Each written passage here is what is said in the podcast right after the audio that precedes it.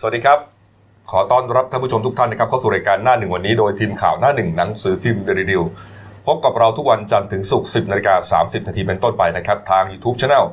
Daily New Life ขีด GH ตามที่หน้าจอนะครับ เข้ามาแล้วกด Subscribe ติดตามกันหน่อยครับ วันนี้วันพฤหัสบดีที่ 3 ตุลาคม 2562 พบกับผมอัจฉริยะโทนุสิทธิ์ ผู้ดำเนินรายการ คุณรุ่งชัยคงสุขหัวหน้าข่าวหน้าหนึ่งครับและคุณภูวิคุณโอ๊คภูพานภูมิพงศ์นะครับผู้ช่วยหน้าข่าวหน้าหนึ่ง นะครับวันนี้ก็วันพฤหัสบดีแล้วนะครับอ่าพรุ่งนี้ก็จะสุกร์อีกแล้วศุกร์สุกร์แห่งชาตินะฮะนะครับ ที่เราอ่าหัวข่าวของเรานะฮะประเด็นเรื่องเกี่ยวกับอ่าสาวอืมเจ้าสาวฝันสลายใช่ครับนะฮะถูกเสียกรรมลอมาหลอกแต่งงานอืมดูฮะนะครับ เรื่องนี้ครับเกิดขึ้นนะฮะอ่าที่อ่าบุรีรัมย์ครับ นะครับแต่ว่าเรื่องการร้องเรียนจริงๆเนี่ยมาร้องเรียนกันที่สำนักงานทนายคู่ใจถนนแจ้งวัฒนะนะฮะที่นนทบุรีครับเราขออนุญาตบังชื่อน้องเขาหน่อยแล้วกันนะครับ ชื่อว่านางสาวดากันแล้วกันนะฮะคนนี้อายุ 30 ปีครับเป็นผู้เสียหายนะฮะเป็นพิตตี้สาวชาวจังหวัดบุรีรัมย์ครับมาเข้าพบกับทนายรณรงค์แก้วเพชรนะฮะประธานเครือข่ายรณรงค์ทวงความยุติธรรมทวงคืนความยุติธรรมในสังคมฮะหลังจากถูกนายนัท นะฮะนายนัทนี่อายุ 50 ปี ครับ อ้างว่าเป็นเศรษฐีระดับหมื่นล้าน อืม เป็นเจ้าของกิจการให้เช่าเอ่อเครื่องบินเหมาลครับำอะไรพวกนั้นนะอ่า ร่ำรวยมาก อืมอ้างเยอะแยะไปหมดเลย อ้างเยอะแยะไปหมดอืม ทำทีมาจีบกัน เรื่องของครับเรื่องคือสองคนนี้เนี่ยนะฮะเขาไปเจอกันที่ร้านอาหารแห่งหนึ่งครับ นะฮะเจอกันวันที่ 15 มีนาคมมาที่ผ่านมา ครับ 15 มีนาคมนะฮะรุ่งขึ้น 16 มีนาคม ไอเสียกำมารอคนนี้ขอน้องน้องน้น้อองงดา ดาเนี่ยแต่งงานเลยฮะ โอ้โหความรักจะปิดจะลงเออ แล้วมันเป็นจังหวะที่น้องดาเนี่ยกำลังอยู่ในช่วงโศกเศร้าครับ เออคุณตาใช่ไหมคุณตาเสีย คุณตาเสียพอดีก็ครับจิตใจก็อ่อนแอ พอมีคนมาปลอบประโลมเงี้ยอืมเออเพิ่งก็แทงใจพอดี ก็รู้สึกว่าตัวเองเนี่ยเออเป็นช่วงจังหวะชีวิตมโอ้โห ผู้หญิงนี่จะหาผู้ชายแต่งงานยากนะเดี๋ยวนี้ครับ นะฮะโอ้โหมาเป็นช่วงที่ตัวเองกำลังเศร้า มีผู้ชายมาปลอบใจ และก็ ดูดีด้วยอืมนะฮะฐานะก็ร่ำรวยอืมนะแม้ว่าตอนหลังเนี่ยเอ่อน้องดาจะบอกว่าไม่ได้ไม่ได้มองดูที่ฐานะก็ตามเนี่ยนะครับแล้วก็หลังจากนั้นแค่สิบวันฮะสิบวัน ยี่สิบหกมีนาคมไปจดทะเบียนสมรสกันเลยครับ ที่สำนักงานเขตห้วยขวางฮะสิบวันจดทะเบียนสมรสเลย โอ้โหคือมันเป็นรุ่งรักเช้าแรกพบไง ครับ มันเป็นครับ บุพเพสันนิวาสคือลุงใช่เช้าเนี่ยฝ่ายชายขอแต่งงานก็อืมตอบตกลงเลย อืม อ้าวนี่ไงนะฮะมันอยู่ในช่วงจิตใจอ่อนแออ๋อครับ นี่ไงแล้วก็นะถัดมาอีกสิบวัน อีกสิบวันจดทะเบียนเลย จดทะเบียนสมรสเลยครับ เป็นเป็นสามีภรรยากันถูกต้องตามกฎหมายเลย ครับ จากนั้นก็วางแผนงานแต่งงาน ครับ อืม งานแต่งงานฮะก็วางแผนยิ่งใหญ่มากครับไปจัดกันที่เอ่อจังหวัดบุรีรัมย์จังหวัดบ้านเกิดของน้องดาเนี่ยนะครับครับจ้างเนี่ยฮะเอ่อไปจัดที่โรงแรมหรูนะครับจ้างออกกันไนจากกรุงเทพฮะออกกันไนเซอร์นะฮะครับก็คือผู้บริหารจัดการงานทั้งหมดเนี่ยนะฮะครับจากกรุงเทพฮะสองล้านหกแสนบาทโอ้โหนี่ค่าออกกันไนอย่างเดียวนะ คิดงานนะดูอลังการขนาดไหนฮะเนี่ยโอ้โหนี่เหมือนอยู่ใต้ท้องทะเลเลยเนี่ยอืมไอ้นั่นเหมือนปะการังเลยนะครับนี่ฮะไม่รวมค่าโรงแรม3ามแสนแปดค่าดนตรีแสนสองนะฮะอืมค่าเครื่องดื่ม 50,000 บาท ชุดเจ้าสาว52,000ชุดเพื่อนเจ้าสาวอีก35,000ครับ โอ้โห รวมแล้วนี่กี่ล้านเนี่ยสามล้านกว่าได้ไหมสามล้านห้าสามล้านห้าได้ใช่ไหมครับจากนั้นก็แต่งงานกันเรียบร้อยครับ โอ้โห นี่ยิ่งใหญ่มากนะฮะอืมแต่พอหลังจากแต่งงานครับนะฮะเขาบอกว่าสินสอดเนี่ยเสียกรรมารอนี่เอ่อให้เป็นเช็คใบเดียวใช่ไหมพี่โอ๊คให้เป็นเช็คเงินสดเท่าไหร่ฮะล้านหกเออไม่รู้มีตังค์หรือเปล่าก็ไม่รู้นะอ่าเอาเช็ควางในพานเป็นไม่มีสินสอดไม่มีทองไม่มีอ่าแหวน ส่งให้กับทางพ่อแม่ของฝ่ายหญิงอืมนะฮะแล้วก็นอกจากนั้นเนี่ยก็ยังมีสินสอดเขาเรียกอะไรนะฮะเป็นทองมั่นเนี่ยเป็นเข็มขัดทองหนัก 25 บาท มูลค่า 8 0 0แสนกว่าบาทครับนะฮะในวันแต่งงานนะอ๋อครับเนี่ยฮะนะหลังจากแต่งงานเสร็จนะครับ แน่นอนฮะเขาก็ต้องมาเก็บตังค์ไงอืมอะที่ไปว่าจ้างเขาออ g a ไนเซอร์อะไปเช่าที่โรงแรมเขาค่า อะไรอะค่าเครื่องดนตรีค่าอาหารอะไรพวกเนี้ยนะ ครับ ปรากฏว่าเสียคนนี้ก็เริ่มออกไลายนะฮะเออ ไม่มีเงินครับ นะฮะแต่ก็ไม่ได้หายไปไหนนะเขาก็โทรทวงเรื่อยโทรทวงเรื่อยสุดท้ายเขาก็มาโทรทวงกับคุณดา คุณดาก็เอ้าก็ไม่เป็นไรแล้วก็อืมเดี๋ยวจ่ายไปก่อนครับ เออคนสามีอาจจะยังไม่ว่างเออก็จ่ายไปเรื่อยๆฮะจนสุดท้ายจ่ายไปถึงเจ็ดแสนบาทครับตัวเองก็พยายามทวงกับสามีกับมาสามีกับมารอนี่แหละ อืม ก็ผัดผ่อนมาเรื่อยฮะสุดท้ายแล้วเข้าใจว่าน่าจะโดนหลอกแน่นอนอืมก็เลยขอหย่าอย่าขาดเลยฮะไปจดทะเบียนหย่ากันเมื่อวันที่หนึ่งตุลาคมที่ผ่านมาครับเขาบอกว่าทุกวันนี้เนี่ย ก็ยังติดต่อได้อยู่นะ ยังติดต่อไอ้ผู้ชายคนนี้ได้อยู่นะ แต่ว่าเอ่อเขาก็ไม่ไม่จ่ายเงินอะ อืม ไม่จ่าย ไม่จ่ายคุณเนี่ยไม่มีไม่หนีไม่จ่ายไม่มีไม่หนีไม่จ่ายนี่ฮะ โอ้โหเรื่องเขานี้อ้างว่าเอ่อเงินยังไม่โอนมาจากฮ่องกงอืมคืออ้างอย่างนี้มาตลอดเลยตั้งแต่ต้นจนจบ รอเงินเงินรอเงินจากฮ่องกงโอนมาอะไรเงี้ยครับ อืมนี่ฮะแล้วก็ในวันในวันที่ไปจดทะเบียนหย่ากันเนี่ย ก็มีการสลักหลังในทะเบียนหย่านะฮะว่าครับเอ่อฝ่ายชายเนี่ยเป็นผู้รับผิดชอบอืมหนี้ทั้งหมดอืมอ่าแล้วก็มีการเซ็นรับรองนะฮะอืมแต่ แต่จริง ๆ ก็คือยังณทุกวันนี้ก็ยังไม่มีการชำระหนี้อืมอะเห็นว่าออนไลน์ก็เตรียมจะฟ้องร้องเรียกค่าเสียหายแล้วใช่เพราะว่าไม่ใช่จ่ายเงินเขาเลย ครับผมทำไมต้องรอเงินจากอะไรนะฮ่องกงเหรออ่าก็ก็ตอนคบกันบอกว่ามีเงินอยู่ในบัญชี 24,000 ล้านนะอืมอ้างว่าสองหมื่นสี่พันล้าน โอ้โห นี่ฮะครับพ่อแม่ของฝ่ายหญิงก็บอกว่า ก็ไม่รู้อะไรหรอกรู้ว่าลูกสาวจะแต่งงานก็ดีใจอืมไม่ได้ไปไม่ได้ไปรู้การทำงานอะไรของเขาหรอกนะเพราะว่าเอ่อก็มาเจอครั้งเดียวเห็นว่าบอกผู้ผู้ชายเนี่ย ไปงานแต่งเอ้ยไปงานศพคุณตาด้วยนะใช่เออพา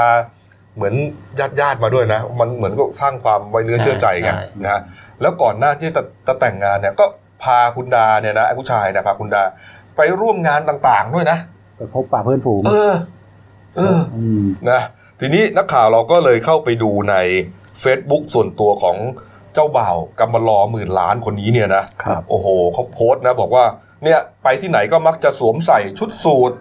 หรูหรานะฮะเอ่อโชว์ไลฟ์สไตล์ของตัวเองครับไม่ว่าจะเป็นนั่งเครื่องบินส่วนตัวบ้านนี่ฮะ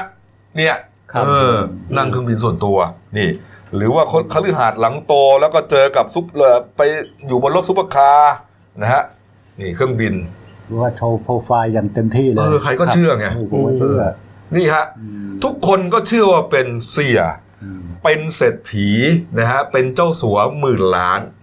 แต่ปรากฏว่ามีเพจเพจหนึ่งฮะครับเอามาแชร์เพจเพจเพจเพจนี้ฮะเอ่อชื่อว่าเพจเดี๋ยวนะผมขออนุญาตรอนิดหนึ่งนะฮะเพจอยากดังเดี๋ยวจัดให้ครับรีเทิร์น VT3 ครับเขาออกมาเผยว่าไอคนนี้เนี่ยนะโกหกว่าเป็นทั้งที่ปรึกษาของนายกทักษิณนะฮะแล้วก็หลอกคนมาหลายปีแล้ว แล้วสุดท้ายความจริงโป๊ะแตกครับ เสียกำมารอหมื่นล้าน เป็นคนขายเห็ดฮะ เป็นคนขายเห็ดฮะคนขายเห็ดไม่ใช่ไม่ดีนะครับเออก็ทำอาชีพสุจริตฮะครับแต่มันนั้นไปหลอกเขาไงคนเนี้ย อืม คนขายคนอื่นเขาเป็นคนดีกันน่ะนะไอคนนี้ไปหลอกเขาไงเป็นคนขายเห็ดอยู่ตลาดลำลูกกานี่เองนะลุงโอ้โหที่สำคัญไปโกงค่าเห็ดเป็นแสนบ้าไปโกงขายเห็ดเขาด้วยเหรอ เนี่ยใช่ใช่ ไปเออคือนักข่าวเนี่ยเขาไปติดตามจนไปเจอกับไอคนคนที่เป็นพ่อค้าที่ไอตัว ไอเสียกำมะลอเนี่ยไปซื้อไปเอาเห็ดมาขายอืมก็บอกว่าเสียเนี่ยก็แรก ๆ ก็รับเห็ดมาก็ยังจ่ายเงินดีนะ พอหลังๆนี่ก็คือไม่จ่ายจ่ายบ้างไม่จ่ายบ้างอะไรเงี้ยครับ สุดท้ายติดหนี้คนขายเห็ดอยู่แสนกว่า อ๋ออืมครับอ๋อชื่อนายท็อปด้วยอ่านายท็อปชื่อท็อปเนี่ยไอ้พ่อค้าขายเห็ดเนี่ยเออก็คือโกงร้านส่งเห็ดด้วยใช่ไหมอ่าโกงร้านส่งเห็ดเออครับนี่เพจดังก็มาแฉเลยสุดท้ายแล้วเป็นพ่อค้าเห็ด อยู่ลำลูกกาโอ้โหแซ่บจริงๆไงครับเออแต่โปรไฟล์ทำไมทำโปรไฟล์ดีนะนี่เป็นเนี่ยไอ้นั่งถ่ายท่าได้ยังไงท่านั่งเครื่องบินนี่ผมนึกถึงคุณอืมหลวงปู่นันคำเลยนะเหรออืมนี่นะแล้วก็กินอาหารหรูโอ้โหสุดยอดเลยอะนี่ฮะเนี่ยเอออ้าวไม่รู้จะจบยังไงนะเนี่ยตอนนี้ผมว่าน่าจะเขาขายหลอกลวงนะเคสมันไม่เคยหมีรือว่าจแต่งงานริงๆนะแล้วเอาขออนุญาตน้องดานะ มันมันมันแต่งงานเพื่อจะไปหลอกฟันเขาหรือเปล่าเนี่ยเฉยๆหรือเปล่าเนี่ยอืม กรณีนี้พูดถึงก็ไม่ไม่ได้อะไรไปนะเออมันไม่ได้อะไรไปไม่ได้หลอกลวงเงินไงดาเขาไม่ได้ไม่ได้รวยอะไรไงอืมเขาไม่ได้เสียเงินเสียทองอะไรให้ไอ้คนนี้นะเสียไปเจ็ดแสนแล้วไม่แต่มันไม่ได้เสียให้ไอ้ในในนี่ไงใช่เออเสียให้ค่าเหมือนกับมันมาหลอกแต่แต่มันมีหลอกในร่างกายเขาเฉยๆอะเหยื่อรายก่อนหน้าเนี้ยอืมเอ่อที่ที่เขาไปเจาะลึกมาเนี่ยครับเขาไปถึงบ้านเลยนะบ้านที่เสียคนนี้เคยอยู่ที่ลำลูกกาเนี่ยเออเออเออแล้วก็ไปหลอกผู้หญิงเนี่ยว่าเนี่ยลักษณะเดียวกันเลย รวยอย่างนั้นรวยอย่างเงี้ยนะอ๋ฮะอมันเคยหลอกคนมาแล้วด้วยนะแล้วก็แต่ลายเนี่ยได้เงินไปเยอะก็คือเอาเอารถที่บ้านของฝ่ายผู้หญิงเนี่ยไปจำนำโอ้โหแล้วก็ไปกู้เอ๊ะมันเสียยังไงไม่ได้เอารถเข้าไปไปจำนำกู้เงินนอกระบบโดยใช้ชื่อของผู้หญิง โอ้โหนะฮะแล้วก็ทิ้งหนี้ไว้อ่าอ่าแล้วก็หนีไปก็ลักษณะคล้ายๆกันแต่คราวนี้เขาได้เงินไปเยอะอืมครับแต่ผมว่าในทางกฎหมายเนี่ยเขาคงรู้ทราบชื่อ จริงนามสกุลจริงแล้วแหละรู้ใช่เพราะว่าดิเพราะว่ามันมีการแจ้งความมีการดำจเนิดนทะคเบีดียนสมรสก็รู้แล้วใครไม่ไม่ใช่รายนี้เหมือนว่ารายก่อนๆที่โดนหลอกไปด้วยเขาคงไปแจ้งความแล้วแหละใช่เดี๋ยวงานนี้คงจะมีการจับกลุ่มมาเผเดี๋ยยวก็ชมเดี๋ยวเดี๋ยวต้องมีได้ผเจมอว่าต้องมี เดี๋ยวได้เจอแน่ฮะเดี๋ยวได้เห็นตัวจริงเดี๋ยวถ้าตำรวจจับเมื่อไหร่เราจะขอทำข่าวอีกสักรอบหนึ่งก็แล้วกันครับนะครับอะไปอีกเรื่องหนึ่งครับ ขออนุญาตเข้าไปที่การบ้านการเมืองหน่อยนะครับ ก็มีหลายประเด็นที่น่าสนใจนะครับ เรื่องการบ้านการเมืองนะฮะเมื่อวานนี้ครับท่านนายกพลเอกประยุทธ์จันโอชาครับนายกรัฐมนตรีและรัฐมนตรีกลาโหมเขากล่าวภายหลังร่วมกิจกรรมพัฒนาภูมิทัศน์ริมฝั่งแม่น้ำเจ้าพยาครับ นายกก็ยังพูดถึงประเด็นเรื่องของการเคารพกฎหมายไม่เคารพกฎหมายอะไรประมาณนี้นะว่าประเทศที่เจริญแล้วเนี่ยเขาเคารพกฎหมายทุกฉบับ ขณะที่ประเทศไทยเนี่ยกลับมาชวนให้ยกเลิก หรือแก้กฎหมายหลายฉบับนี่ก่อนหน้านี้ไงก็ที่ฝ่ายค้านเขารณรงค์จะแก้รัฐธรรมนูญใช่ไหมครับแล้วก็อยากจะให้นายกเป็นหัวขบวนแต่นายกก็ไม่เอาอะครับเออไม่ยอมเนี่ยนะก็เมื่อวานก็เลยพูดถึงประเด็นนี้นะแล้วก็อีกเรื่องหนึ่งที่นายกบอกว่ากรุณาฟังผมพูดบ้าง เจตนาของผมไม่มีอะไรกับใครทั้งสิ้นจะให้ผมพูดหวานอย่างเดียวก็ไม่ใช่ เขาบอกว่าคำหวานเนี่ยเป็นเหมือนยาพิษสำหรับท่านนะเพราะสุดท้ายแล้วการให้ยาพิษวันหนึ่งท่านต้องตายอยู่ดี แต่ผมไม่ได้เป็นคนแบบนั้น ประมาณว่าก็เป็นคนพูดจาโผงผางไงอืมเออนี่ฮะนี่ครับนี่ส่วนคุณหญิงสุดารัตน์เกยุราพันธ์นะครับ ประธานยุทธศาสตร์พรรคเพื่อไทย ก็ให้สัมภาษณ์กรณีนี้นะที่ว่าทานนายกไม่รับเป็นคนถือธงนำก็คือเป็นเอ่อผู้นำในการแก้ไขรัฐธรรมนูญเนี่ยก็บอกว่าเอ่อ ก็ต้องย้อนกลับไปดูนโยบายเร่งด่วนของรัฐบาลข้อ 12 ด้วยนะที่บอกว่าสนับสนุนให้ศึกษาและการรับฟังความเห็นของประชาชน เพื่อดำเนินการแก้ไขเพิ่มเติมรัฐธรรมนูญเขาบอกว่าถากนายกไม่ปฏิบัติตามนี่ก็อาจจะผิดรัฐธรรมนูญได้ครับนะฮะแล้วก็ยืนยันว่าเพื่อไทยจะไม่เป็นหัวขบวนหรือหัวหอกในการแก้รัฐธรรมนูญแน่นอน ต้องให้พี่น้องประชาชนนะครับ นี่เพื่อป้องกันเหตุวุ่นวายที่จะเกิดขึ้นในอนาคตนี่ครับ มาดูเรื่องคุณธรรมนัฐบ้างนะครับร้อยเอกธรรมนัฐพรหมเผ่านะฮะตอนนี้เรื่องอยู่ที่คณะกรรมาธิการป้องกันและปราบปรามการทุจริตและประพฤติมิชอบนะครับสภาผู้แทนราษฎรนะฮะครับเมื่อวานนี้ครับพลเอกพลตำรวจเอกเสรีพิสุทธิ์เตมียเวทนะครับประธานกรรมาธิการชุดนี้เนี่ยนะเขาก็ประชุมนะฮะเพื่อที่จะอ่าตรวจสอบประวัตินะฮะเนื่องจากว่าอ่าได้เชิญคุณสมชัยศรีสุทธิยากรครับอดีตกกตเข้าให้ข้อมูลเรื่องวุฒิการศึกษาของคุณธรรมนัฐนะฮะ คุณสมชัยยืนยันครับ บอกว่าสถาบัน California University Los Angeles ที่อเมริกาเนี่ยฮะที่คุณธรรมนัสอ้างว่าได้วุฒิปริญญาเอกมาเนี่ยนะครับเขาบอกว่าไม่ใช่มหาวิทยาลัยแน่นอนเอาละฮะแต่เป็นบริษัทเอกชนครับครับ เป็นบริษัทเอกชนให้บริการเทียบระดับการศึกษาเท่านั้นอือืมมเทียบระดับการศึกษาเท่านั้นให้บริการเทียบระดับการศึกษาเท่านั้น มีที่ตั้งเป็นโรงเรียนอนุบาล แล้วก็โรงเรียน high school ครับ แต่ว่ามีนักการเมืองนักธุรกิจ พิสุขสงฆ์จำนวนมากครับตกเป็นเหยื่อขบวนการขายปริญญาปลอมนี้ นี่ เพราะว่าอยากมีคำนำหน้านามว่าด็อกเตอร์ไงอืมเอ่อคุณสมชายก็บอกว่าเชื่อว่าคุณธรรมนัฐเนี่ย เป็นเป็นหนึ่งผู้เสียหายเหมือนกันเป็นผู้เสียหายหนึ่งในกระบวนการถูกหลอกเหมือนกัน เออนี่ฮะก็แนะนำให้ไปแจ้งความครับนี่แต่ว่าคุณเสรีก็เสรีพิสุทธิ์ก็ไม่เชื่อครับเขาบอกว่าไม่เชื่อว่าเอ่อคุณธรรมรัฐจะเป็นเหยื่อนะฮะแต่เป็นตัวการเลยล่ะ เนื่องจากทราบว่าไม่มีการศึกษาจริง แต่ยังไป ไปอาวุธเข้ามานี่ไงว่ารู้ๆอยู่แล้ว แต่ก็ยังเออไปขอเขาเอาวุไม่ธใช่เหยื่อหรอกอืมอืมนี่ฮะแล้วทางที่ดีลาออกซะดีกว่า อ่านี่ฮะนี่นะครับ ในส่วนเรื่องคดียาเสพติดนี้น่าสนใจครับ เมื่อวานนี้ครับ คุณธีรัชชัยพันธุมาศครับ โฆษกกรรมาธิการคณะนี้เนี่ยนะเขาก็แถลงว่าจากการตรวจสอบเนี่ยฮะอ่าคุณธรรมนัฐเนี่ยโดนคดีอ่าคดียาเสพติดเนี่ยสองคดีนะครับที่ออสเตรเลียฮะปีสามหกเนี่ยฮะอ่า ปีสามหกเนี่ยถูกจับเรื่องคดียาเสพติดยาเสพติดแบบว่าอ่าค้าเลยครับค้าเลยฮะแต่มันมีข้อมูลเพิ่มเติมว่าปี31เนี่ยคุณธรรมนัฐถูกดำเนินคดียาเสพติดจริงนะที่ออสเตรเลียจริง ก็เอ่อเป็นเรื่องของคดีสอดส่องเพื่อนบ้านข้างเคียงคือทราบว่าแถวบ้านมีการค้ายาแต่ไม่แจ้ง อันนี้มีจริงอืมที่คุณธรรมนัฐพยายามอ้างว่า ผมโดนคดีนี้ครับไม่จะไปค้าขาย โดนมารู้แล้วไม่แจ้งอ๋อเขาบอกว่ามีจริงครับแต่มันเป็นคดีที่สองฮะอืมมีสองคดีครับครับ แต่ว่าคุณธรรมนัฐพยายามจะพูดรวมกันได้เป็นคดีเดียวอ๋อนี่นี่ฮะนี่เมื่อวานนี้ท่านโฆษกก็ชี้แจงครับ ก็เตรียมที่จะตรวจสอบกันแล้วกันนะครับเอาละฮะมาอีกเรื่องหนึ่งครับเมื่อวานนี้ครับ คุณชัดชาติสิทธิพันธ์ครับ อดีตแคนดิเดตนายกรัฐมนตรีของพรรคเพื่อไทยครับเขาไปเดินรณรงค์นะแล้วก็แจกหน้ากากให้ประชาชนใช้ป้องกันฝุ่นละออง PM 2.5 ครับที่แถวแถวเซ็นเตอร์พอยต์ครับสยามสแควร์ครับนี่ฮะสวมเสื้อแดงไปแจกนะครับเอ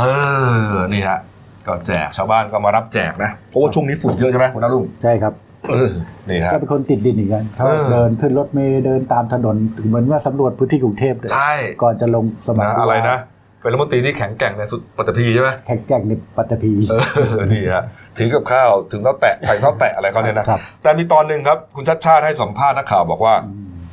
ยอมรับครับว่ามีแนวคิดจะลงสมัครรับเลือกตั้งผู้ว่าราชการกรุงเทพมหานครในนามอิสระครับ โอ้โหนี่ฮะก็เป็นประเด็นใหม่เลยนะจริง ๆ มีกระแสมาพอสมควรแล้วล่ะคือนักข่าวก็ถามที่ถ้าทุกวันถ้าได้เจอ แต่ก็ยังไม่พูดไงจนมีเมื่อวานเนี่ยเมื่อวานนั้นหลุดปากมาแล้ว ยอมรับแล้วยอมรับว่าเลยลงนะชิงชัยแน่นอน เนื่องจากว่าเอ่อเขาบอกว่ากทมเนี่ยมันเป็นเหมือนกับอ่าสนามเล็ก แล้วก็ต้องการการร่วมมือกับทุกฝ่ายใช่ครับนะฮะเวลาไปสังกัดพรรคการเมืองเนี่ยไปอยู่ฝ่ายค้านนะอืมเอาเราก็พูดตรงๆว่าอืมอาจจะไม่ได้รับความร่วมมือจากรัฐบาลเท่าที่ควรครับครับนะครับ อาจจะ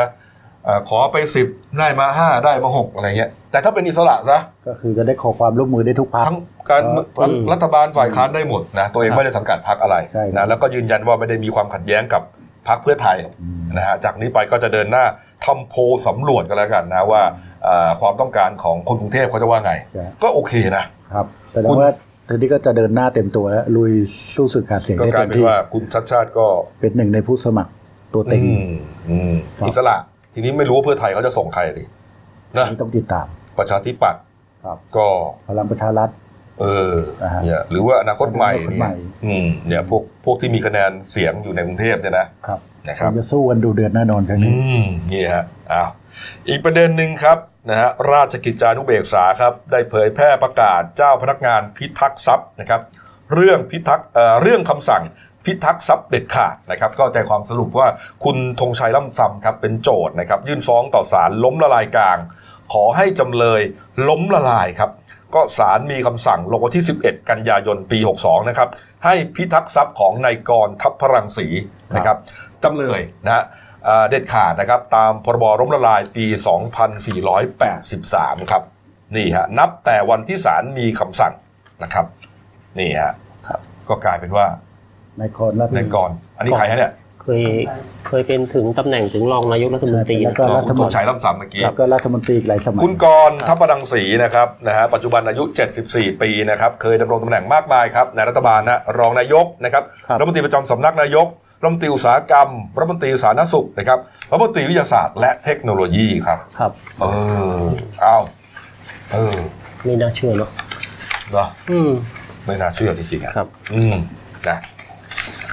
เอามีเรื่องหนึ่งครับที่เดลินิวส์นะไม่ว่าจะเป็นหนังสือพิมพ์เดลินิวส์เว็บไซต์เดลินิวส์และ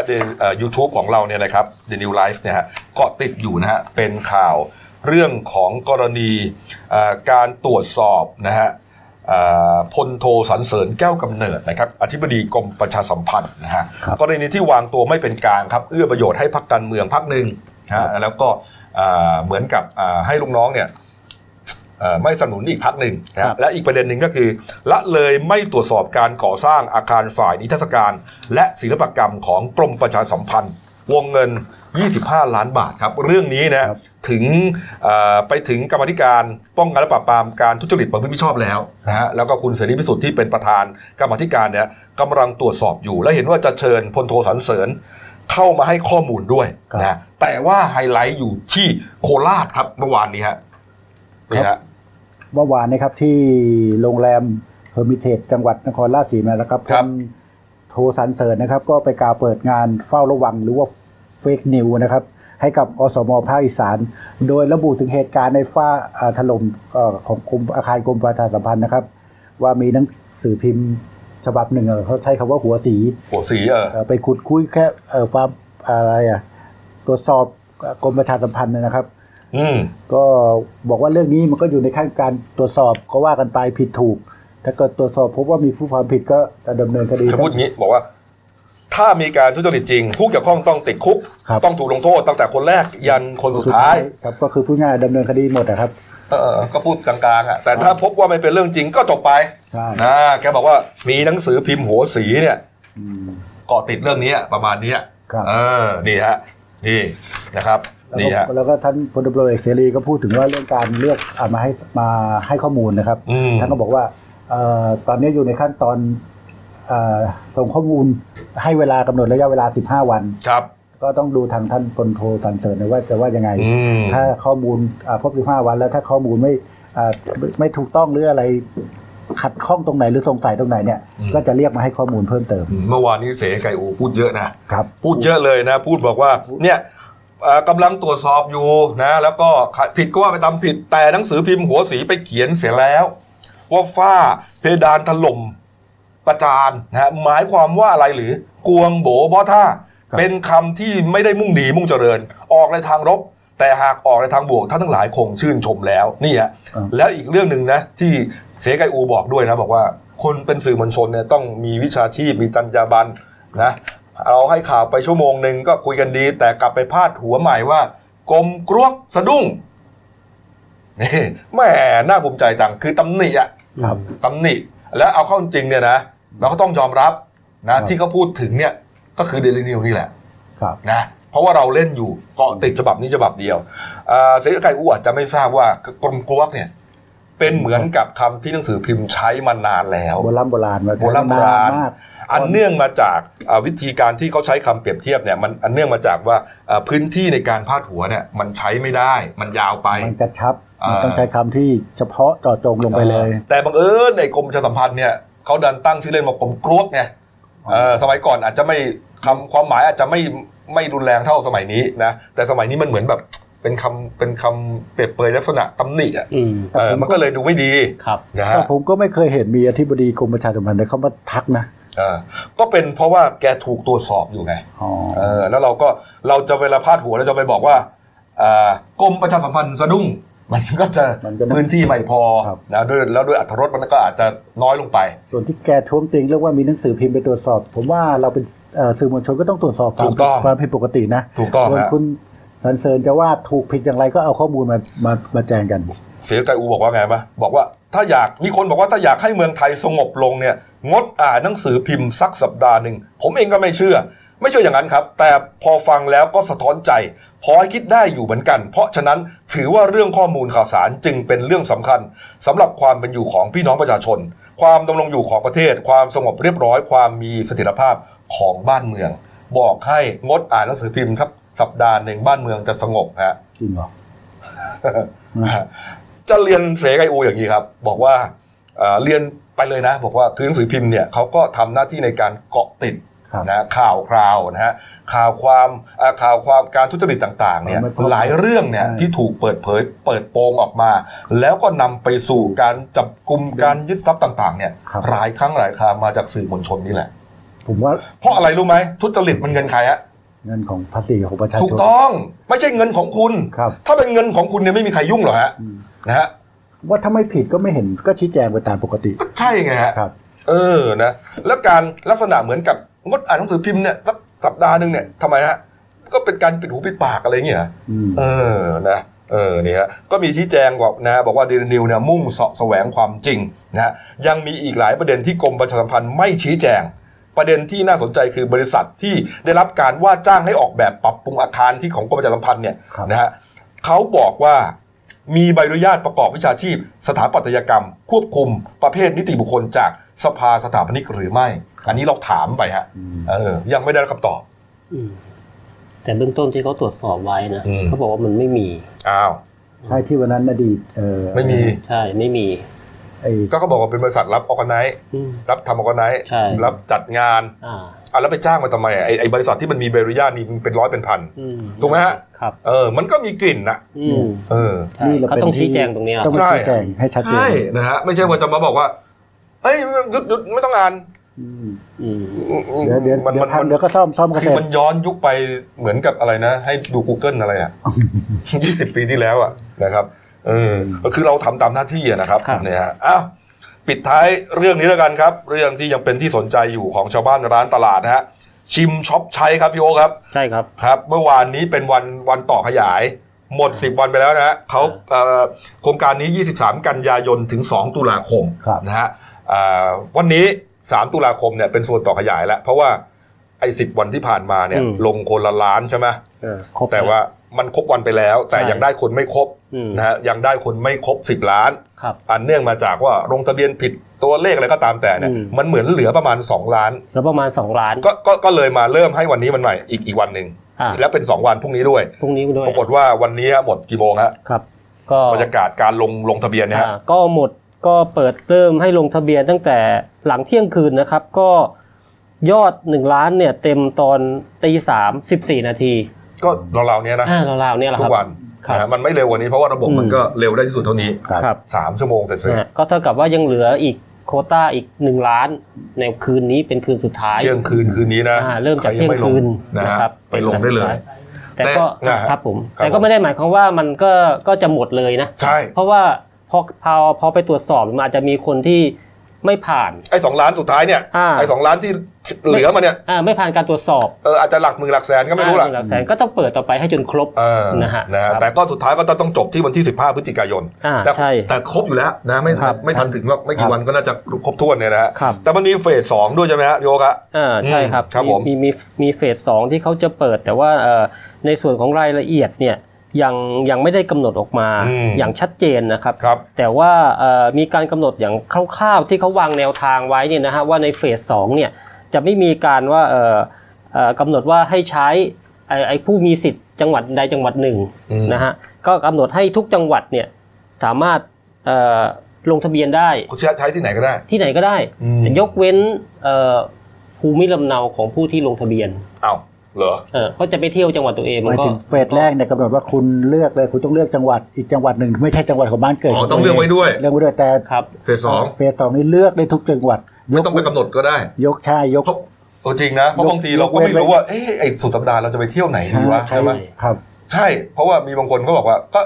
ยังไม่รู้ว่าจะไปชลบุรีหรือเปล่าพัทยาหรือเปล่า เอางั้นง่ายๆก่อน เอาใกล้ๆกรุงเทพนนทบุรีก่อนสมมติว่าเราได้เงินมาแล้วเนี่ยเราสามารถที่จะไปเที่ยวที่ไหนก็ได้ไอ้เฟสสองใช่ไหมใช่ครับอืมเนี่ยแต่ว่าเมื่อวานนี้ครับคุณลวรนแสงสนิทนะครับผู้อำนวยการสำนักงานเศรษฐกิจการคลังก็บอกว่า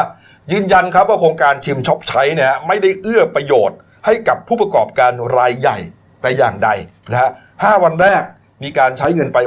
628 ล้านบาทครับ มีการใช้จ่ายผ่านห้างขนาดใหญ่ที่เป็นประเด็นกันอยู่เนยนะครับแค่ 142 ล้านบาทเท่านั้นหรือคิดเป็น 22%เท่านั้น ใช่ครับ ส่วนใหญ่ก็จะอยู่ในรายย่อยเอ่อตามที่อ่าจุดประสงค์วัตถุประสงค์ของรัฐบาลเขานั่นแหละครับกระจายเงินน่ะเออเนี่ยฮะแล้วก็คุณลวรนก็ยังเปิดเผยด้วยนะครับว่าอ่าโครงการชิมช็อปใช้เนี่ยในเฟสแรกเนี่ยนะฮะจะนำเงินเข้าสู่ระบบ เศรษฐกิจเนี่ยประมาณ 60,000 ล้านครับนะครับ ก็จะดันให้ GDP เนี่ยก็ก็คือเศรษฐกิจโดยรวมเนี่ยขยายตัวประมาณเขาก็ใช้คำว่าไม่ต่ำกว่า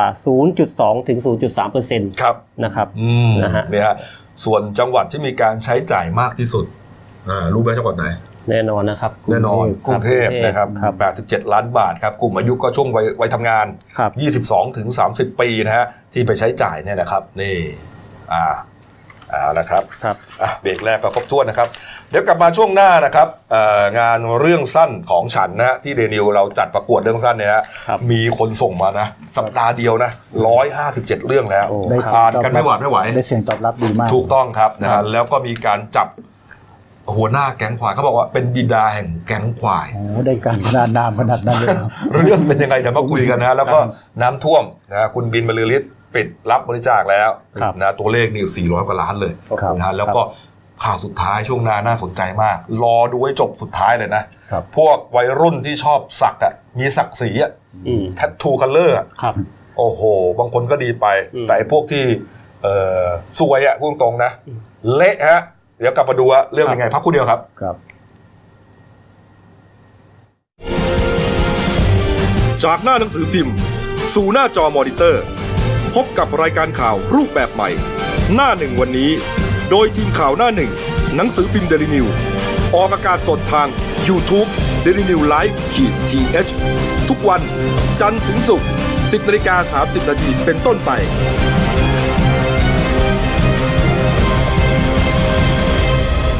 แล้วคุณจะได้รู้จักข่าวที่ลึกยิ่งขึ้น อ้าวนะครับกลับมาช่วงสองของรายการหน้าหนึ่งวันนี้นะครับ เมื่อกี้ลืมการ์ตูนขาประจำคุณกวดอ่าใช่ครับเออนี่ฮะการ์ตูนการเมืองล้อการเมืองเนี่ยนะครับนี่ฮะล้อเรื่อง PM 2.5นะครับนี่ฮะในวันที่ฝุ่น PM 2.5 กลับมาอีกครั้งครับ ประชาชนนะก็แค่ใส่หน้ากากก็หาหน้ากากปกติมาอ่าป้องกันใส่หน้ากากป้องกันฝุ่นพิษนะฮะครับ แต่ว่ารัฐบาลใส่นะฮะพี่โอ๊ใส่คนะฮะเป็นปี๊บนะฮะคลุมหัวไว้เลยนะครับมือฝุ่นฟิตมันแรงขึ้นหรือไงนะอันนี้สำหรับรัฐบาลโดยเฉพาะ โดยเฉพาะเลยใช่ไหมครับอืมครับอืมนะเอาเจ็บๆคันๆนะฮะก็หยอกหยอกๆกันไปครับนะครับ เรื่องสั้นนะครับ เรื่องสั้นกรณีที่หนังสือพิมพ์เดนิวครับร่วมกับสมาคมนักเขียนแห่งประเทศไทยครับเขาจัด ประกวดเรื่องสั้นยอดเยี่ยมแห่งปีครับใช้ชื่อว่าเรื่องสั้นของฉันครับนะครับก็มีพันธมิตรมากมายนะครับขออนุญาตอ่านพันธมิตรด้วยกันแล้วกันนะครับกลุ่มประโยคบริษัทภูมิพวันจำกัดครับบริษัทวันเอหนึ่งเก้าก็หนึ่งจำกัดมหาชนครับสำนักงานสลากกินแบ่งรัฐบาล ธนาคารออมสิน บริษัทอินทัชโฮลดิ้งจำกัดมหาชน และบริษัทปตทน้ำมัน และการค้าปลีกจำกัดมหาชนครับแถลงข่าวไปแล้วนะฮะ24 กันยายนที่ผ่านมานะฮะก็นี่ครับปรากฏว่า ตั้งแต่วันที่ 25 กันยายนถึง 1 ตุลาคมครับ มีผู้สนใจนะฮะส่งผลงานเข้ามาอย่างต่อเนื่องเป็นจำนวนมากนะฮะนี่ฮะอันนี้เป็นภาพวันเปิดงานครับนะฮะก็มีการเชิญนักเขียนอ่านักเขียนรางวัลซีไรต์นะครับ แล้วก็อ่าน่าจะเป็นเลขาธิการสมาคมนักเขียนนะฮะแล้วก็คุณพิมพ์ดาวนะพิมพ์ดาวพานิชสมัยเป็นตัวแทนของนักเขียนครับอันนี้น้อง น้องกวางเดอะเฟซ season สองนี่เป็นตัวแทนของนักอ่านคนรุ่นใหม่นะอืมก็ไปพูดถึงอ่าวรรณกรรมอะไรประมาณเนี้ยเนี่ยนะครับครับนะนะครับหนึ่งสัปดาห์ครับมีคนส่งผลงานมาแล้วทั้งสิ้นครับร้อยห้าสิบเจ็ดเรื่องนะฮะจากคนที่ส่งทั้งหมด 99 รายด้วยกันนี่ฮะนี่ฮะก็ส่งแตกต่างกันไปอะนะครับ นั่นหมายความว่าคนหนึ่งเขาก็บางคนก็ส่งมากกว่าเรื่องหนึ่งนะใช่ บางคนก็อาจจะเขียนไว้แล้วเลยนะไม่จำกัดใช่ไหมไม่จำกัดครับอืมนะฮะไม่จำกัดบงคนว่าอาจจะมีเรื่องสั้นของเขาอยู่แล้วเรื่องดีๆ แล้วก็ส่งเข้ามาประกถูวกดต้องแล้วนี่นี่นี่สะท้อนให้เห็นอะไรรู้ไหมให้เห็นว่า เพราะว่ากำหนดข้อกำหนดหนึ่งนี้ที่เรากำหนดก็คือว่า เรื่องสั้นที่ส่งประกวดเนี่ยต้องห้ามตีพิมพ์ที่ไหนมาก่อนอ๋อครับนั่นหมายความว่าที่เขาส่งมาเนี่ยเขาไม่ได้รับการตีพิมพ์ที่ไหนมาก่อนครับแสดงให้เห็นอะไรครับ พื้นที่ในการแสดงออกของหนังสือเนี่ยมันน้อยลงอืมครับแต่ก่อนเนี่ย หนังสือพิมพ์ยังเยอะอะหนังสือนิตยสารก็เยอะใช่สำนักพิมพ์ก็เยอะอืมนะฮะรวมเล่มไปส่งอะไรไปได้ แต่ว่าครับก็อย่างที่เราก็ทราบอะวิกฤตสื่อสิ่งพิมพ์นะครับเออเราต้องยอมรับ กลายเป็นว่าแต่ ไอแรงบันดาลใจความสามารถต่างๆเนี่ยเขาก็ยังเขียนเก็บไว้อืมก็ฝึกไปเรื่อยๆถูกต้องเออพอมีเวทีให้เขาเนี่ยครับแล้วเวทีได้เงินสูงด้วยเวทีเนี่ยฮะสูงที่สุดเลย สูงสุดเลยตั้งแต่จัดประกวดมาเลยประกวดเรื่องสั้นวรรณกรรมในไทยเลยฮะสามแสนบาทที่หนึ่งเนี่ยอืมก็งัดเอาผลงานที่ตัวเองเขียนมาเนี่ยแล้วไม่ได้มีเวทีเนี่ยครับมาส่งให้เราอืมครับแน่นอนฮะเป็นที่แรกที่จะได้อ่านครับนะครับนี่ฮะก็ส่งได้ทุกแนวครับโรแมนติกรักโรแมนติกลึกลับวิทยาศาสตร์สืบสวนสอบสวนอ่า เรื่องเรื่องผีผีๆนะฮะสะท้อนสังคมเศรษฐกิจการเมืองพวกนี้นะฮะไปดูหน่อยครับว่าช่วงอายุที่ส่งมาเนี่ยเขาบอกว่าน้อยสุดเนี่ย อายุ 11 ปีเองนะโอ้เอ้ยเป็นเด็กเลยอะอืมจากอุทัยธานีน่ารักมากนะอืมนี่ผมชื่นชมมากนะรู้สึกว่าครับเด็กๆที่รักการอ่านการเขียนเนี่ยแหมมีเสน่ห์ครับนะครับนี่ฮะอายุสูงสุดครับมาจากจังหวัดสงขลาครับ 68 ปีฮะนี่ฮะส่วนอาชีพก็มีระบุมาครับ ทั้งนักเรียนนักศึกษา อาจารย์ คุณครู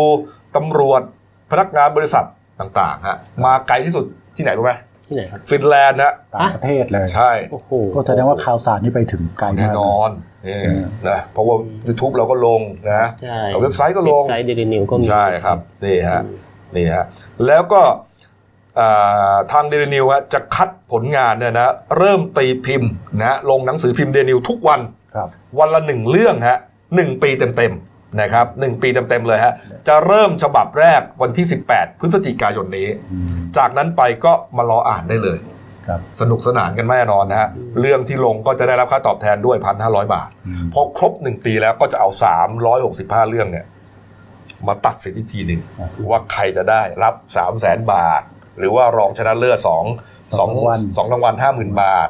ชมเชยอ่า สามรางวัลสิบรางวัลสิบรางวัลอ่าสิบรางวัลอ่าหนึ่งหมื่นบาทหนึ่งหมื่นบาทรางวัลละหนึ่งหมื่นบาทครับนี่ครับ ส่งกันมาเรื่อยๆนะอืมส่งมาได้ทั้งปีอะนะครับ แต่พวกเราส่งไม่ได้นะเป็นข้อกำหนดนะครับอะมาดูเรื่องหัวหน้าแก๊งควายหน่อยนะฮะเมื่อวานนี้ตำรวจกองปราบเขาไปจับกลุ่มคุณปู่คนหนึ่งนะฮะอายุ 74 ปีครับฉายาก็คือบิดาแห่งแก๊งควายครับคุณนันรู้ชัยครับครับ โดยเมื่อวานนี้นะครับพลตำรวจตรีจิรภพภูริเดชนะครับผู้บังคับการกองปราบปราม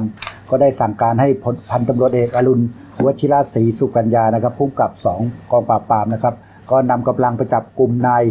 พัง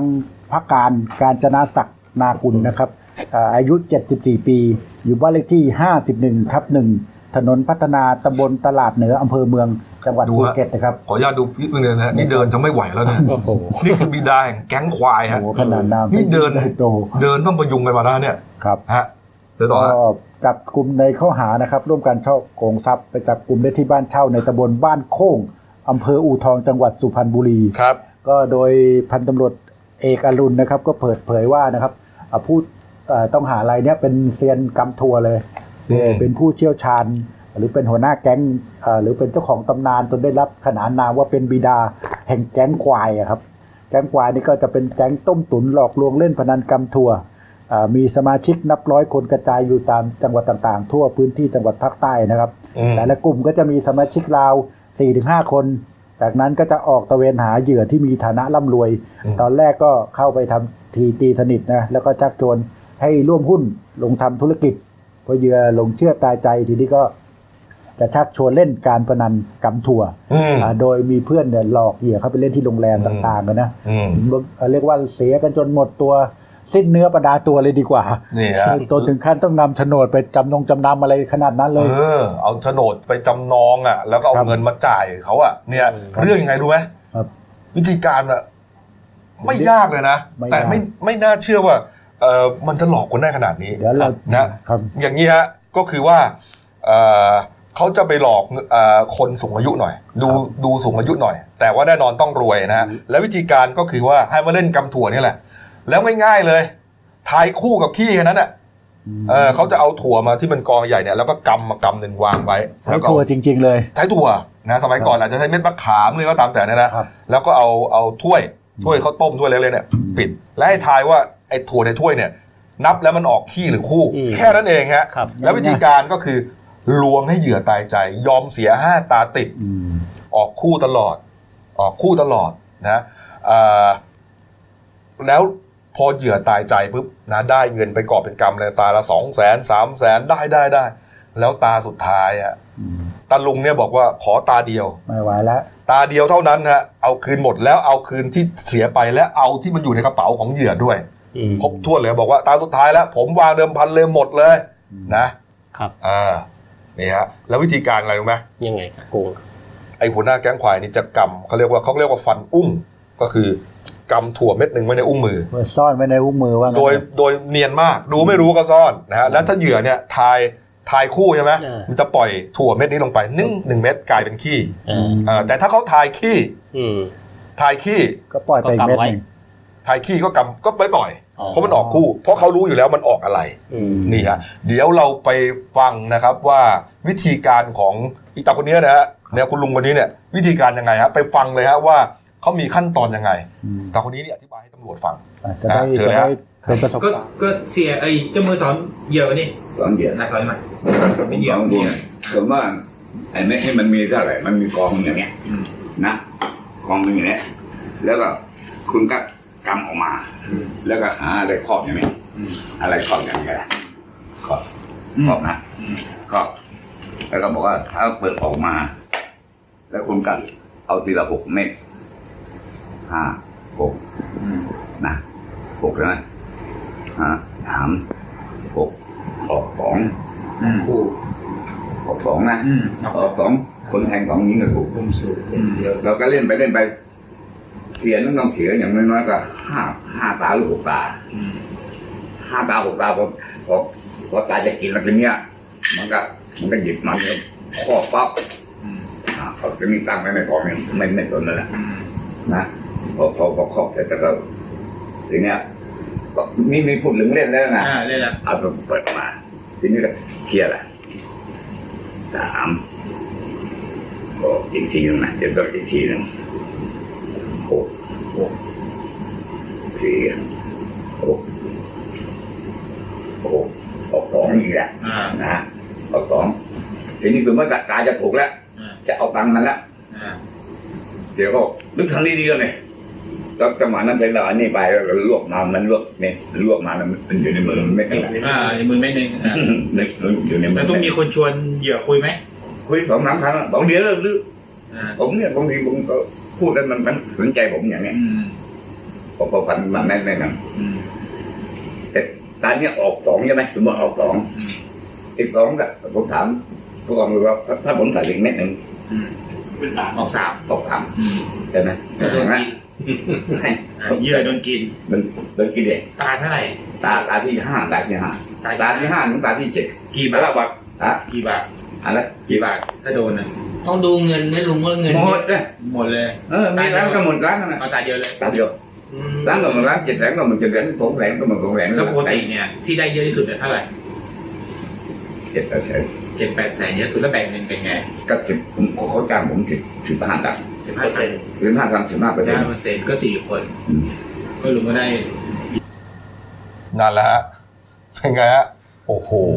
ง่ายๆไงหนึ่งใช่แล้วขอตาเดียวอืมคุณลุงบอกขอตาเดียวนะแล้วก็หลอกคนมานะยี่สิบปีแล้วจนช่ำชองครับ อย่าบอกฮะจนได้รับขนานนามว่าเป็นบิดาแห่งแก๊งควายครับ มีเหยื่อหลงเชื่อมามากมาย ได้เงินมานับสิบล้านนะฮะเขาบอกว่าตอนนี้ร่างกายไม่ค่อยไหวแล้วอืมเออ ก็เลยถ่ายทอดวิชา ให้ลูกศิษย์นะฮะมีลูกศิษย์ไม่ต่ำกว่าร้อยคนนะและทิ้งท้ายไงรู้ไหมบอกว่าวิธีการนี้จะไม่สูญตราบใดที่คนยังมีความโลภครับนี่นี่ฮะของฟรีไม่มีในโลกอืมนะครับนี่นี่ฮะนี่ลุงวางมือไปแล้ว วางมือไปแล้วยังมีลูกศิษย์อีกร้อยกว่าคนลูกศิษย์ถ่ายทอดวิชาให้โอ้โหโอ้แสบจริงๆนะครับเอามาดูน้ำท่วมหน่อยนะครับ เมื่อวานนี้คุณบินบรรลือฤทธิ์นะฮะแล้วก็คุณเอกพันธ์บรรลือฤทธิ์นะฮะ สองพี่น้องนักแสดงฝาแฝดเนี่ยนะครับแถลงปิดอ่าการรับบริจาคเงินช่วยเหลือน้ำท่วมแล้วนะครับโยกะใช่ครับก็เมื่อวานเนี่ยก็ได้ปิดอย่างเป็นทางการนะคครัรับบบัญชีที่เปิดรับบริจาคเอ่อช่วยน้ำท่วมที่จังหวัดอุบลราชธานีเนี่ยนะฮะก็อืมเปิดไว้ 2 บัญชี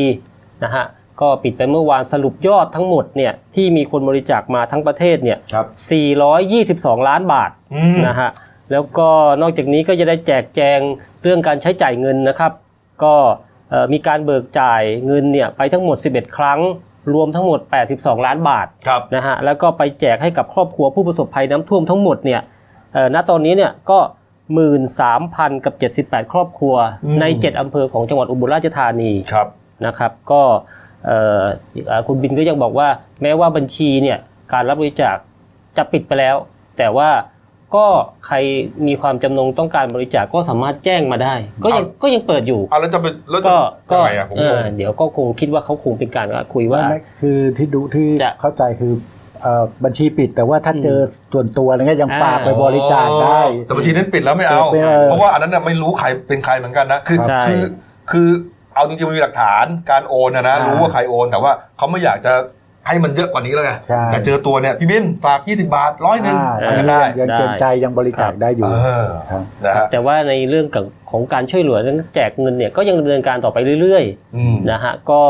เอ่อก็คุณบินบอกว่าจะจ่ายให้ครบทุกอำเภอของจังหวัดอุบลราชธานีเนี่ยภายในวันที่ 15 ตุลาครับนะฮะแล้วก็หลังจากนั้นเนี่ยหลังคือหลังจากวันที่ 15เนี่ยก็จะไปดำเนินการแจกอีก 5 จังหวัดของในภาคอีสานที่ถูกน้ำท่วมครับนะครับเอ๊ะแล้วสถานการณ์น้ำท่วมเนี่ยมันทุเลาอย่างนะโยงเนี่ยอ่าทุเลาแล้วฮะตอนนี้ก็ก็จะเป็นลักษณะของการฟื้นฟูทำความโอ้สะอาด แล้วก็การเยียวยาช่วยเหลือนะครับอืมอืมตอนนี้เอ่อประชาชนที่อพยพประตามศูนย์อพยพต่างๆเนี่ยก็กลับเข้าสู่บ้านเรือนของตัวเองครับนะครับไอ้422 ล้านเนี่ยคุณบินก็จะต้อง เรียกว่าบริหารจัดการให้ดีนะเขายืนยันว่ายืนยันนะเอ่อมีการเอกสารการเบิกจ่ายแล้วเนี่ยโปร่งใสโปร่งใสแน่นอนตรวจสอบได้ เออครับช่วยไปเท่าไหร่แล้วเหลือเท่าไหร่อ่าอะไรเงี้ยนะใช่แล้วครับถึงมือตรงเร็วด้วยนะไม่ต้องผ่านต้องใครรอการอนุมัติ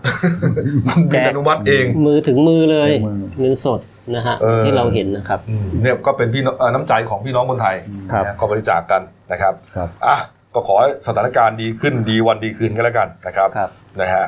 เพราะว่าจะเข้าหนาวแล้วไงอืมใช่ไหมน้ำเอ่อฝนก็จะค่อย ๆ ลดลงแล้วล่ะ อากาศก็จะดีขึ้นก็จะเข้าสู่ช่วงเทศกาลรื่นเริงนะก็อยากให้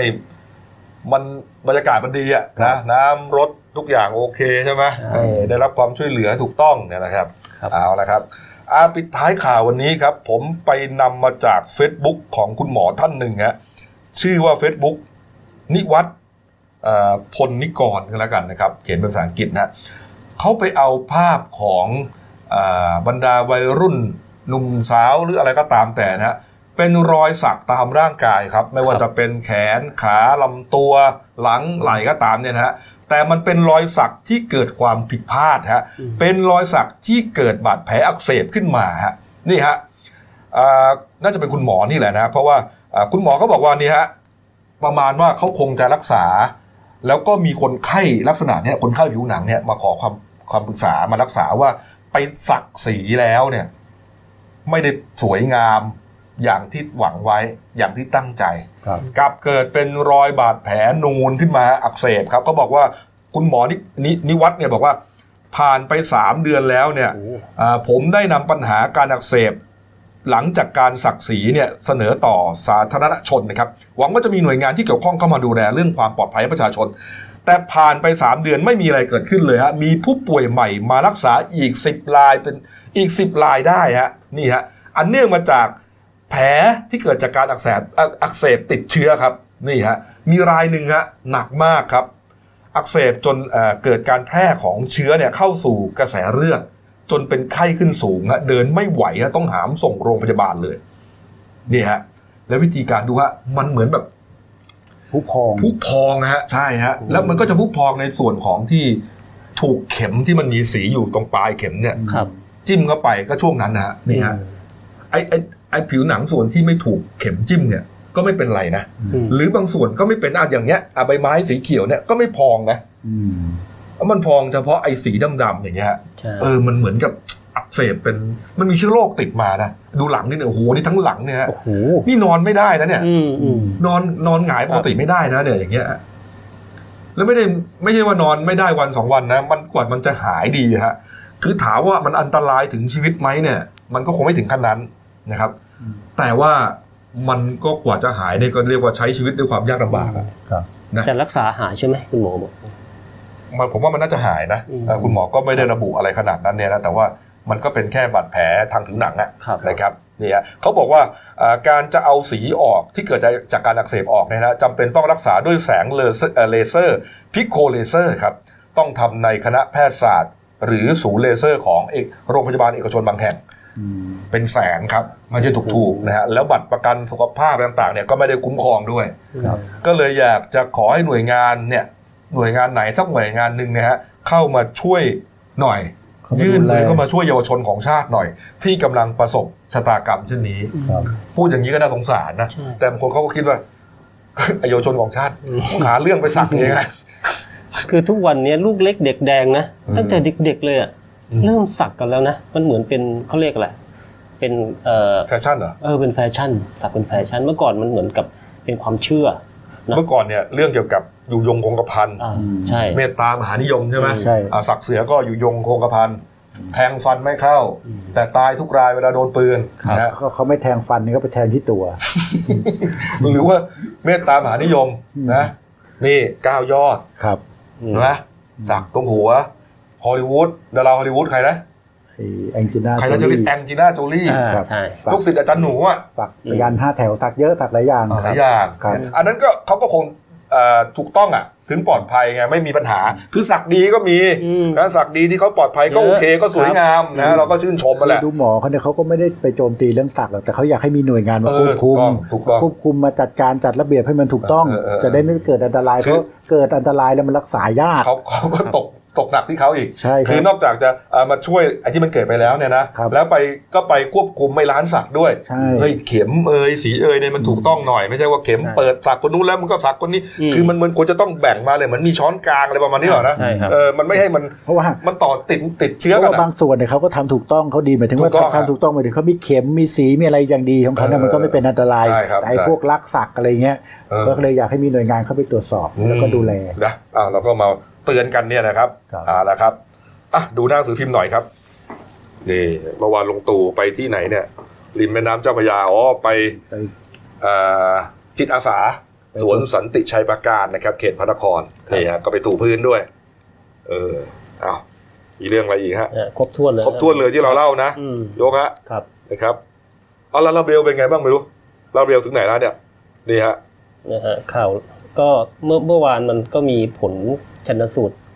ขั้นสูงของแพทย์อืมออกมาแล้วเขาเรียกเขาเขาแจ้งผลให้กับญาติทราบ แล้วแต่ว่าทางทางตำรวจเนี่ยเขายังไม่บอกสื่อมวลชนเออว่าผลออกมาอะไรยังไงอะไรเงี้ยครับครับว่าตายเอ่อเสียชีวิตช่วงเวลาไหนที่แน่ชัดหรือว่าครับอะไรเงี้ยครับ อืมตอนนี้ก็ยังรอดูรอครับดูวันเนี้ยครับว่าจะมีการเปิดเผยหรือเปล่า นี่มีภาพน่ารักน่ารักของน้องเฌอปรางหน่อยแบบผมลืมไปนะเนี่ยโอเคนี่ฮะเฌอปรางอารีย์กุลครับไอดอลสาวชื่อดัง กัปตัน BNK48ครับ รับพระราชทานปริญญาตรี เกียรตินิยมอันดับสองด้วยนะฮะจากวิทยาลัยนานาชาติ ภาควิชาวิทยาศาสตร์ สาขาเคมี มหาวิทยาลัยมหิดลด้วย นี่ฮะ รายการทีทอ k ทัวร์สเตชันของเราเนี่ย เคยไปทำเอ่อเคยไปทำไลฟ์สไตล์อ๋อครับไลฟ์สไตล์ทำรายการไลฟ์สไตล์ของของน้องเฌอปรางเนี่ยครับถึงมหาวิทยาลัยเลยอืมโอ้โหยอดดูเป็นแสนเลยอะตอนนั้นอะนี่น่าชื่นชมนะหลายแสนเลยทั้งเก่งทั้งตอนนี้จบแล้วครับ อืมเนี่ยครับเอาละครับ ฝากช่องเราด้วยนะครับเดลินิวส์ไลฟ์ขีดจีเอสนะครับเข้ามาแล้วกด subscribe กดไลค์กดแชร์กดกระดิ่งแจ้งเตือนครับ มีรายการดีๆทั้งวันและทุกวันนะครับ วันนี้หมดเวลานะครับ เรา 3 คนลาไปก่อนขอบพระคุณทุกท่านที่ติดตามรับชมมาจนนาทีนี้ครับ ขอบคุณครับ สวัสดีครับ